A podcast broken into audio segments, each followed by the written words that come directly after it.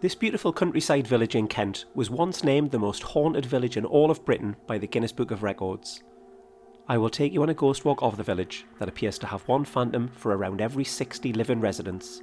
And as we explore this delightful location, you will meet all manner of spectres, including a highwayman, a hanged schoolmaster, and even a ghostly horse drawn carriage. Tonight, join me as we dare to take in a ghost walk along the haunted streets of Pluckley Village.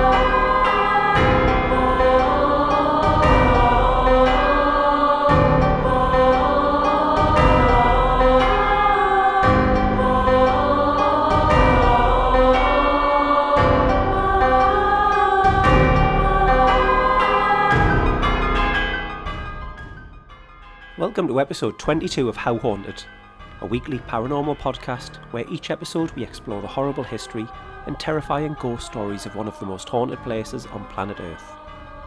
I'm Rob Kirkup, author, paranormal historian, and ghost hunter from the northeast of England. Allow me to be your guide as we dare to investigate in depth the often dark and troubled history of each location, and of course, the chilling tales of the ghosts that reside within. This week we find ourselves in Kent, in the southeast of England, and ask just how haunted is Pluckley Village?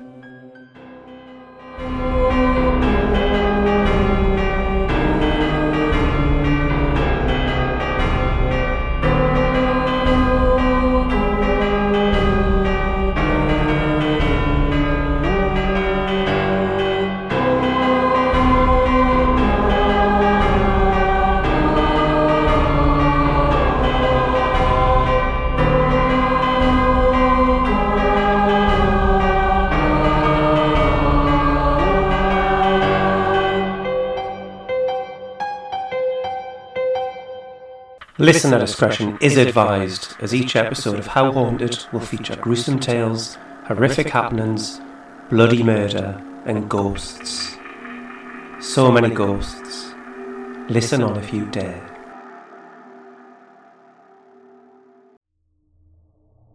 The beautiful village of Pluckley is in the county of Kent in southeast England. Kent is one of the home counties, which is the name given to those counties that surround London. The origins of Pluckley date back at least a thousand years, and when it was referenced in the Domesday Book of 1086, it was called Pluckley, spelled P L U C H E L E I. It was a much more significant settlement, comprising 31 households, than nearby Ashford. By comparison today, Pluckley has a population of a little over a thousand, whereby the town of Ashford has a population of around 74,000, which now includes the village of Pluckley. We know from the Domesday Book that Pluckley was owned by the Archbishop of Canterbury, who at the time was Archbishop Lanfranc, the first archbishop following the Norman conquest of 1066, who held the role from August 1070 until May 1089. He was an Italian man who had previously been an abbot in Normandy. Archbishop Lanfranc would then give the village to an Anglo Saxon knight called John Follett to oversee. There was a Roman villa around a mile away at what is now Little Chart, and a Roman road ran through what is now Pluckley, beneath what is now the Thorn Estate, towards the Pinnock and on through the woods. The spelling of the village changed during the 1100s, appearing in documents at the time as P L U C E L E A and P L U K E L E. The village's parish church, dedicated to St Nicholas, dates mostly from the 13th and 14th centuries, with some more modern additions and alterations, it's believed that this was likely built on the site of an older Saxon church, dating to around 1090. The Domesday Book doesn't mention a church in Pluckley, but it does confirm that there was a priest here at the time. The Deering aisle, separated from the rest of the church by two screens and found at the east end of the south aisle, was built in 1475. In June of 1348, the Black Death landed on the shores of England, and Pluckley's population was decimated by the plague, which wiped out up to 60% of the population of Britain. The village of Pluckley had grown and expanded, and had made its way downhill towards the forest. But the Black Death reversed this move for a time, as people mistakenly believed that the higher up you were, the healthier it was. So those who hadn't succumbed to the deadly disease moved back to the top of the hill in a desperate attempt to survive. In 1430, John Deering, originally from nearby Lydd, bought the manor of Surrenden to the east of the village. Over the next 200 years, the Deerings would expand the land and the buildings that they held, and soon they became the most important and influential family in the area. Their legacy remains today with the name Deering appearing all over the village, as you will soon see. The first baronet, Sir Edward Deering, who lived between 1598 and 1644, took over the manor which was by now called Surrenden House, in 1636 following his father's death. He was a politician, but is better remembered now for collecting a huge library of books, charters, maps, and manuscripts. On the 5th of December 1623, he purchased two copies of William Shakespeare's First Folio. This is the earliest recorded retail purchase of this famous book. Part of his enormous collection can now be found at the Centre for Kentish Studies at County Hall, but he is best associated with the Deering manuscript, the earliest manuscript text of any Shakespearean play. This manuscript provides a single player version of both Henry IV Part 1 and Henry IV Part 2. The Deering manuscript is currently part of the collection at the Folger Shakespeare Library in Washington, D.C. Sir Edward invented an ancient Saxon pedigree for himself, inserting details into various authentic documents and installing fake monuments in the church. The origin of the Deering window likely came from a similar made up beginning. It is claimed that the first baronet escaped from the Roundheads through a narrow, curved top window at the manor. This led to the addition of Deering windows to all of those houses by the Deering family during the Romantic Victorian era. The village grew further by the arrival of the railway in 1843, as the need for larger houses for the gentlemen who travelled to Pluckley for the shooting offered by the woods and the forests a station master's house and a row of terraced houses was also constructed. A brickworks next to Pluckley railway station was opened in 1873 by the Kent Brick and Tile Company, with a man called John Porter as manager. This meant more housing being built for the workers. In 1928, the Deering estate was sold off and the village would change forever. Many tenants purchased the homes that they had been renting, and tradesmen that existed at the time included a shoemaker, a butcher, a sweet shop, and a coffin maker. There was a windmill, but this burnt down in 1939 when it was struck by lightning. Surrenden House became a boys' school. During the Second World War, German bombing raids caused a huge amount of damage to the village, earning Pluckley the nickname Bomb Alley. In 1952, a fire ravaged Surrenden House, all but destroying it, and it was never rebuilt. Today, Pluckley is best known for The Darling Buds of May, which was filmed in the village, and three series of the popular TV programme were released between 1991 and 1993 on ITV in the UK. It was a lovely, easy-going tea time drama which revolved around a family living on a farm in rural Kent in the 1950s.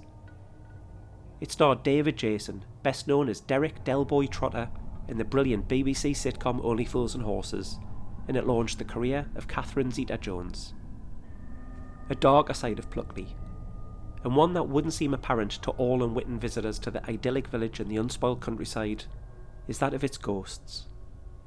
In 1989, the Guinness Book of Records named Pluckley as the most haunted village in Britain, with it having 12 individual spectral residents, although those in the know believe that this is too low, and there are actually 16 phantoms to be found throughout the village.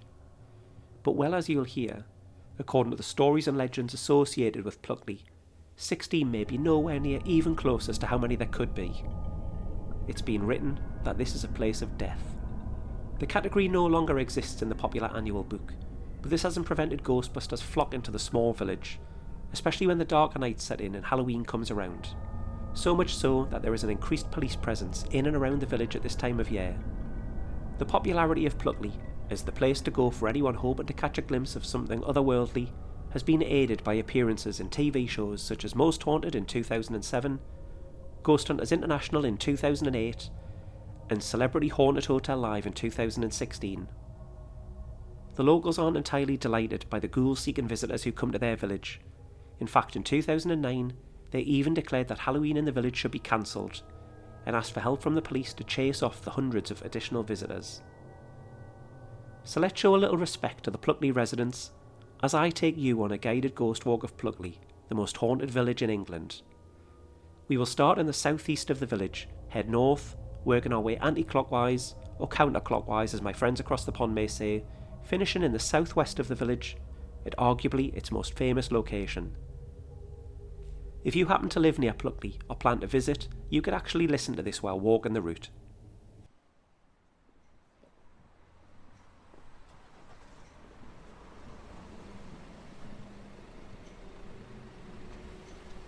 Our starting point is the brickworks, which date from 1879. A man met his end here in a horrific manner, which has left its mark on this industrial site. There are actually three different versions of this sorry tale, and in the interest of thoroughness, I'll tell you all three. But I'll start with the most often told version of the story. In the 19th century, a brickworker was waiting for a clay wall to dry when it fell on him, crushing him to death. The blood curdling scream of his final moment has been heard, repeated over and over again. His ghost isn't reported to have been seen, but those passing the building, when it's known to be empty, have heard screaming coming from within. An alternative version of this tale sees the man fall down a clay hole, and his scream came as he plummeted to his inevitable death. The third and final account, which is little known, and different for two reasons. Firstly, this comes from an actual eyewitness of the accident, and secondly, this man doesn't die of his injuries, which leads to an interesting question. If he didn't die at that moment, could the disembodied scream still heard here today belong to this man? Former Pluckley resident William George Simmons was born in 1903 and was a bricklayer by trade. He would often tell of a horrible accident that he saw for himself. A man who worked at the brickworks caught his arm in machinery, and it was so badly damaged that he lost his arm. His screams of pain and terror as his arm was trapped inside this piece of equipment as it pulled and tore at his flesh echoed through the brickworks and William said that it was his screams that are still heard at night. In 2021, two witnesses were left spooked as they drove past the brickworks and passed through a localised thick mist which contained pocket like holes before they were back inside the mist, before eventually leaving it for good. As you'll find out as we continue our walk, this is not the only screaming to be heard in the dead of night in Pluckley.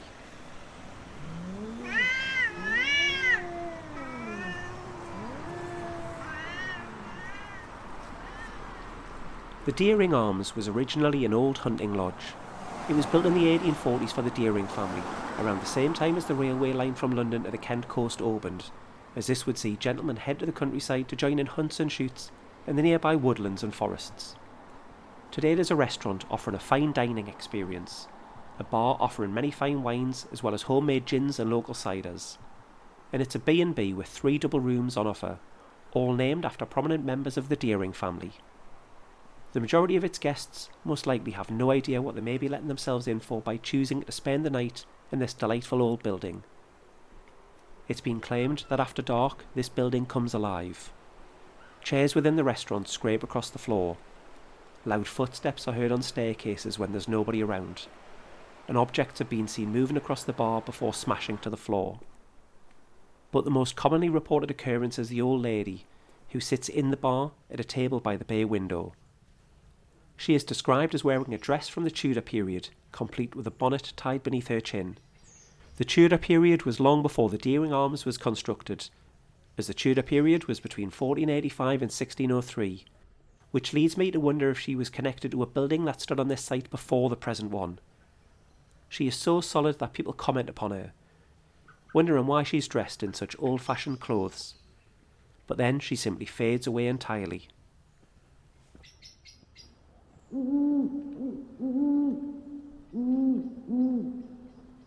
Rose Court is a Grade 2 listed early 19th century cottage.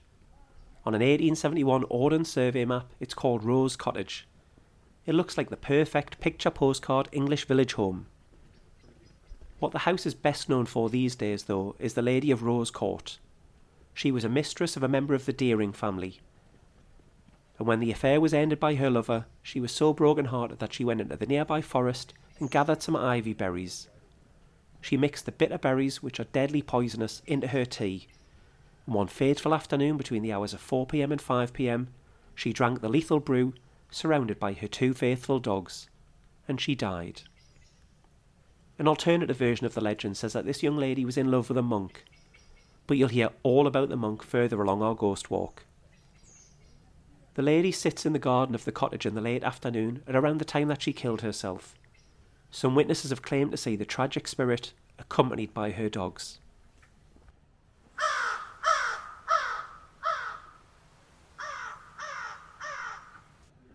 Not far from Rose Court stands Greystones, a large white house on Station Road on the edge of the village.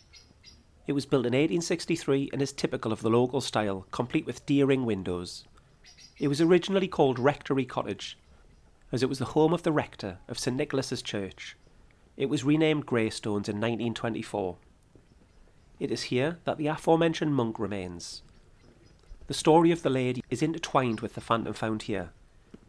In this telling of the story, the young lady was in love with a monk, who loved her equally. They stole what little time they could together and would have their romantic encounters in the little quiet lanes within the village. However, their relationship was never easy, and the monk, who had taken a vow of celibacy, began to fear how his god would perceive their affair. He loved the young lady dearly, but he had to bring it to an end. Devastated, she drank her poisonous tea, stopping the pain she felt in her heart forever. And we all know that she now wanders the garden at Rose Court, The monk, hearing that she had committed suicide, was overcome by grief and died of a broken heart. His spirit now haunts Greystones, and he is seen throughout the house and the garden. If only these two tragic spirits were to meet, perhaps they'd both be able to finally rest in peace. The ghost of the monk was reported back in 1971 by a couple who were passing the house, and then again in 1989 by an American journalist, and he has not been reported since.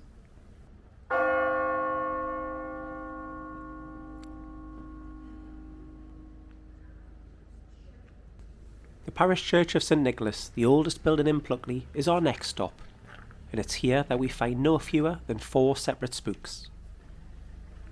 The Red Lady and White Lady stories have become a little bit muddied over the years, but let's look at each in turn. One of the Lady Deerings, which one has been lost to time, was pregnant, and she and her husband couldn't have been more excited than to welcome their first child into the world. However, tragically, the baby was stillborn, and she was never the same again. When she died, she was buried at the top end of the churchyard. A single red rose placed on the top of her coffin as it was placed into the ground. This red rose is said to be where her name, the Red Lady, comes from. The Red Lady is seen weeping in the churchyard, searching for the unmarked grave of her stillborn baby. The White Lady was another lady of the Deering family, who sadly passed away at a young age.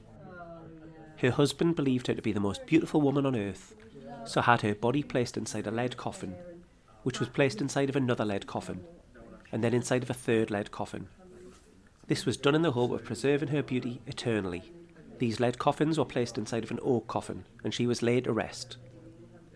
However, it seems she never found peace, and she is said to roam the church where she's seen wearing a magnificent white flowing dress.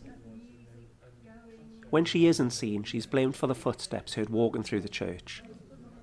Locals have reported seeing through the church's window strange lights moving around inside after dark when it's known to be locked and empty. Could this too be due to the White Lady, or could this be something else altogether? The White Lady isn't only seen at the Church of St Nicholas, she is also seen at her former home, the ruin of Surrenden House, adding strength to the long held belief that there is a long lost tunnel that runs from beneath the church to the manor house. Despite it being destroyed in 1952, the young woman is seen flitting about the remains of the once great house. An interesting claim was made during World War II when the house, which was a boys' school at the time, was used as a base for American troops, and it is claimed that they saw the White Lady for themselves in the library of the house. Incidentally, and most likely completely unrelated to the White Lady, in 1904 it was reported in newspapers that a visitor to the Surrenden house spotted a burning woman holding a baby running along the driveway. The witness fainted, and by the time she'd recovered, the figure had vanished. A woman has been seen within the church described as wearing mid 20th century clothing. She appears as almost transparent, and her identity and connection to the church are completely unknown. The origins of the fourth and final ghost here are also unknown. A phantom white dog is seen in and around the church and appears to be extremely friendly. He sits outside the church patiently, his tongue hanging from his mouth, and then when people arrive to visit the church, he follows them inside, even sitting with them in the pews. If anybody tries to stroke him, their hand passes through the dog and he vanishes.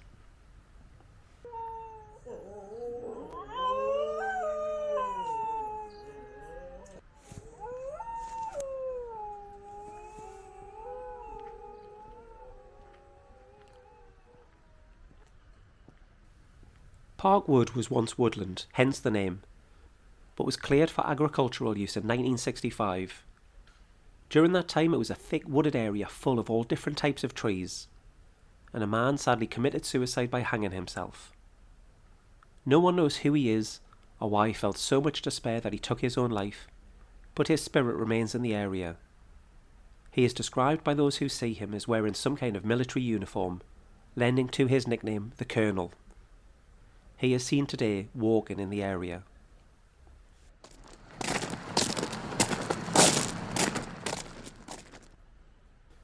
Elvey Farm is located at the end of a winding lane and is a beautiful farmstead dating from 1496, set in 75 acres of the countryside.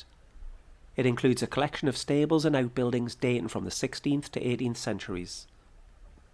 There is a plaque at the farm in memory of Flying Officer Oswald St John Pigg, number 72 Squadron RAF, whose Spitfire crashed at the top of the paddock running up from the stables on the 1st of September 1940 at the height of the Battle of Britain. He was just 22 years old. Today it offers accommodation in the form of five recently refurbished letting suites. The farm is believed to be the haunt of a farmer who shot himself in around 1850 when he saw no other way forward. The farm was failing and his wife had left him for another man in the village. The owners of the farm in the 1970s, the Wilmer family, reported regularly seeing a young man in one of the bedrooms. It is said that this was a 19th century farmer recognised by the spectre's head being blown apart by the blast from his shotgun.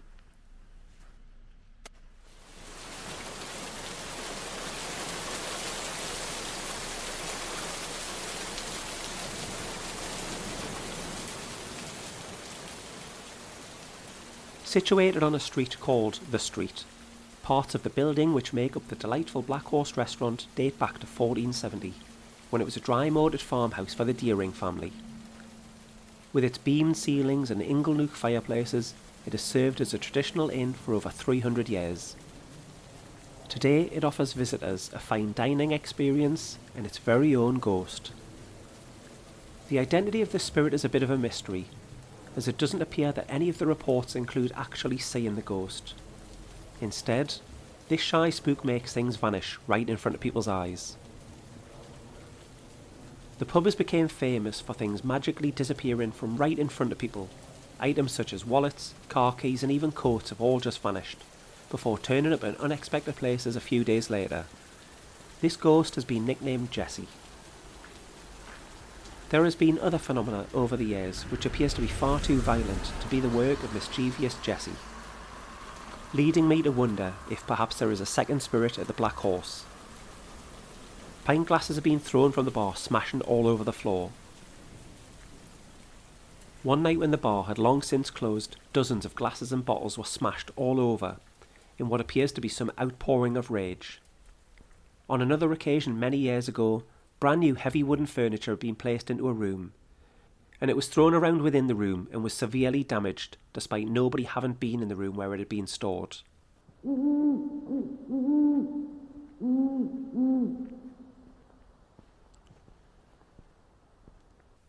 There is a public footpath known locally as Dicky Buss Lane, which runs through the site of where a windmill once stood and comes out on a hill just below the Black Horse restaurant The unofficial name of this footpath is for the final owner of the windmill prior to its ceasing grinding in 1916.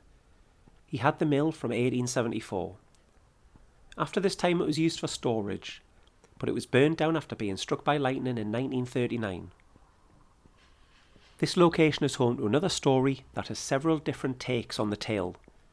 In 1920, a schoolmaster from Smarden School hung himself from a tree on the lane and was found by school children as they walked to school. In a ghostly reenactment of this tragic event, his body is still reportedly seen today, hanging from the same old tree, wearing a frock coat and striped trousers. Some tellings say that the ghost was that of Dickie Buss himself, but this misconception seems to be due to the name of the location where the swinger man is seen. Other versions of the tale say the schoolmaster was called Henry Turf, but we know from an issue of the London Gazette dated 19th of July 1940 that Henry died on the 11th of April 1940. And he was a retired schoolmaster, but he had no ties to Smarden School.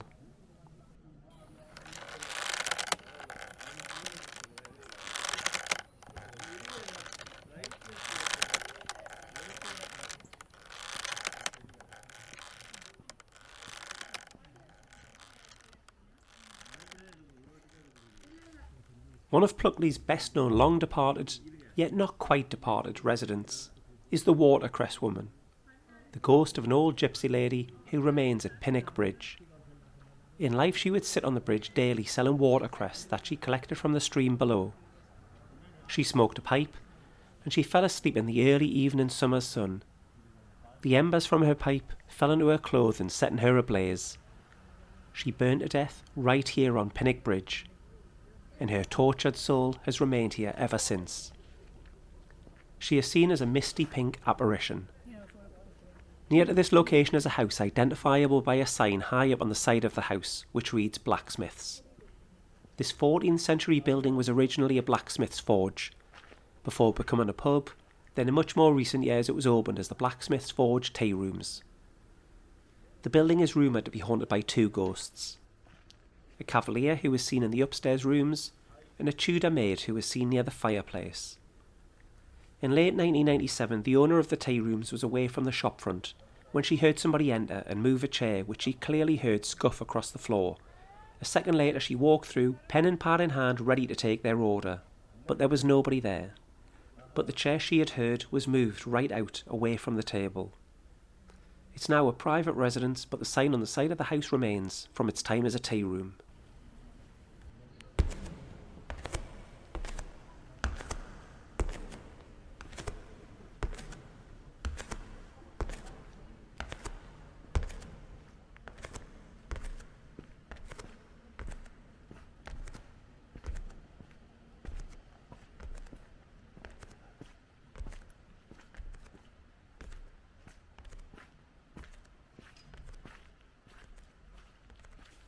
We're now at Fright Corner, a crossroads across the Smarden Bell Road, which, as you can probably guess with a name like that, is yet another haunted stop along our spooky route. There was once an old hollow oak tree on this corner, which has long since gone, but plays a pivotal role in our story. During the 18th century, highwaymen had been targeting the area around nearby Hothfield Common.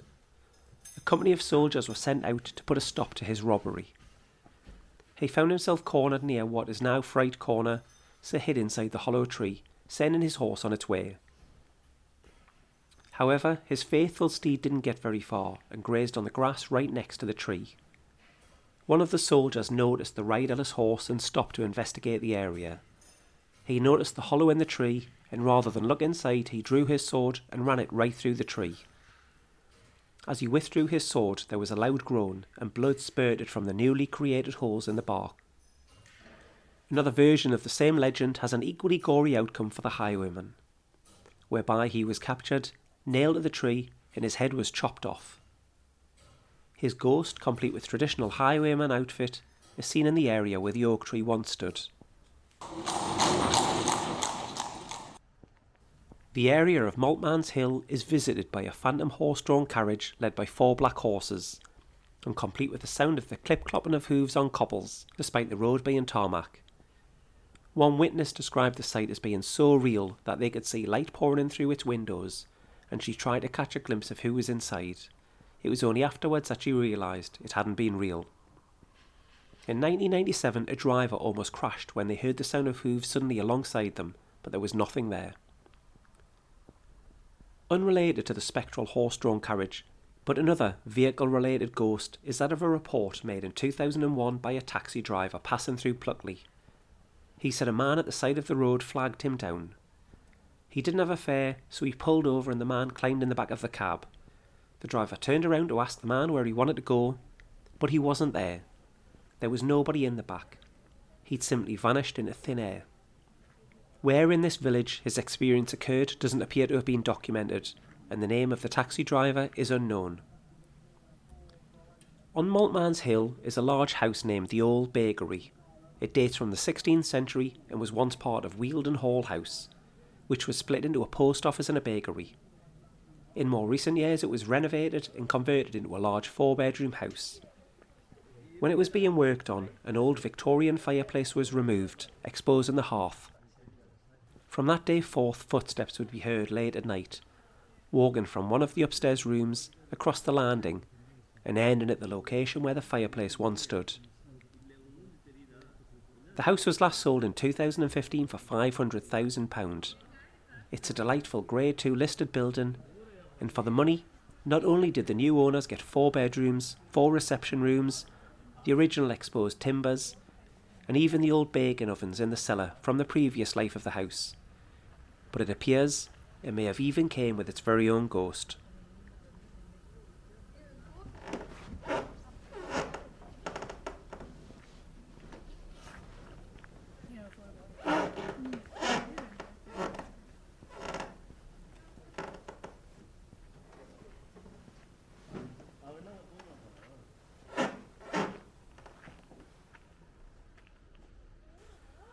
The last stop on our ghost walk is unquestionably the best known location in all of Pluckley, and possibly the scariest the dark, dense woodland known as the Screaming Woods.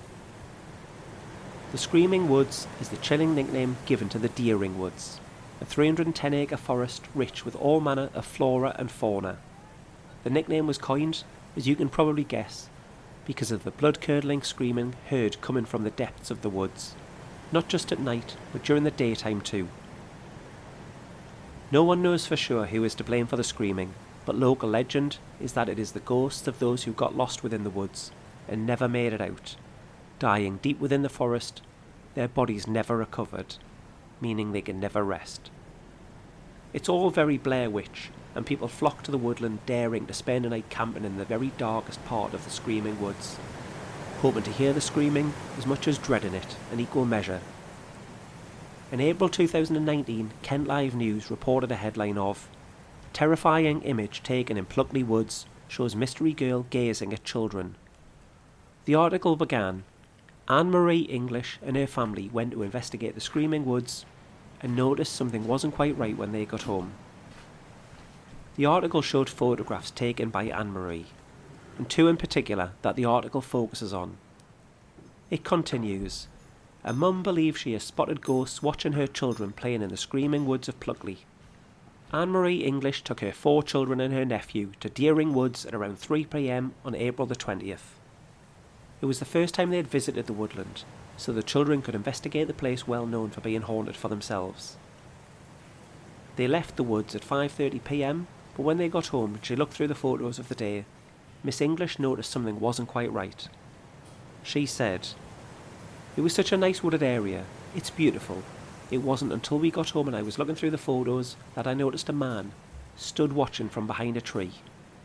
I was like, oh, that's a bit weird. And then my cousin noticed the little girl in the tree. There's just a little girl looking at the kids playing. She probably died there at some point. My older children were more freaked out by it, we didn't see anything when we were there, and if it was anything sinister, it would have showed itself while we were there. I would have had the kids running out of there very quickly if we saw something. She finishes by saying, I believe in ghosts, and I think we scare ourselves into believing in them. So the article shows two photographs, which I've posted on the Instagram at How Haunted Pod. one of which shows a girl inside of a tree looking at the kids playing, and the other shows a man behind a tree watching them. Please let me know what you see. As I level with you, I really can't see anything out of the ordinary in either of these photographs. And that brings us to the end of your tour of Haunted Pluckley, which I hope you've enjoyed.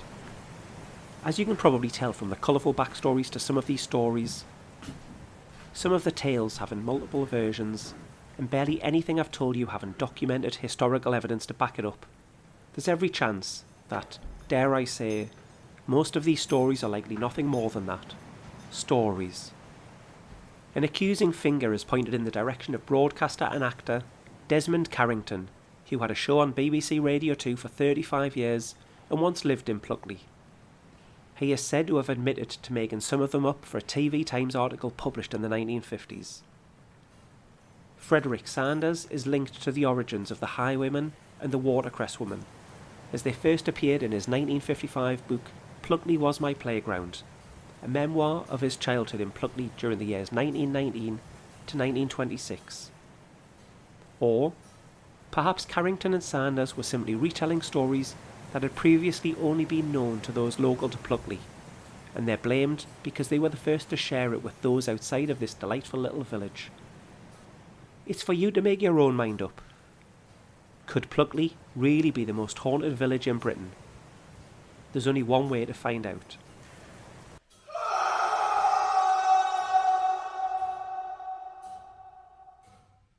Thank you so much for joining me for this ghost walk of Pluckley Village.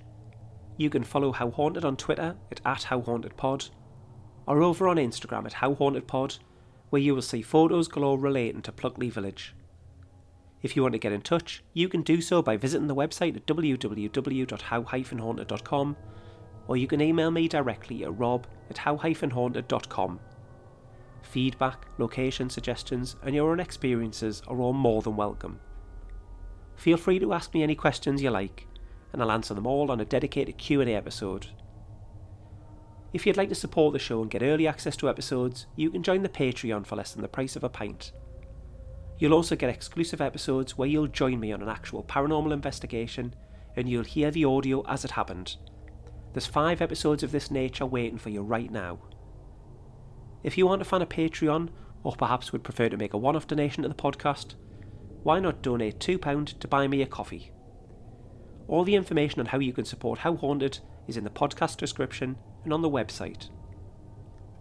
If you've enjoyed this episode, if enjoy is the right word, then please subscribe and review the podcast on your podcast provider of choice. It really does help other people to find How Haunted. Next time out, we're headed to Ireland, and in particular Dublin, where atop a hill is a building dating from 1725 which was once a men's club, where they would meet in secret. It was a place of ritual and sacrifice, and on more than one occasion it was visited by no other than the devil himself. The club that once met here may be no more, but the spirits trapped here forever remain a reminder of the debauchery that occurred on this site. These manifest in many ways, including shadows flitting throughout the building, the sound of a woman screaming, and even visitors feeling themselves being strangled by unseen hands. Is this the most haunted location in all of Ireland? Let's find out together next week when we visit the Hellfire Club of Montpelier Hill. Thank you so much for accompanying me for our paranormal adventures once again. Stay safe and join me next time when we will once again ask the question How haunted?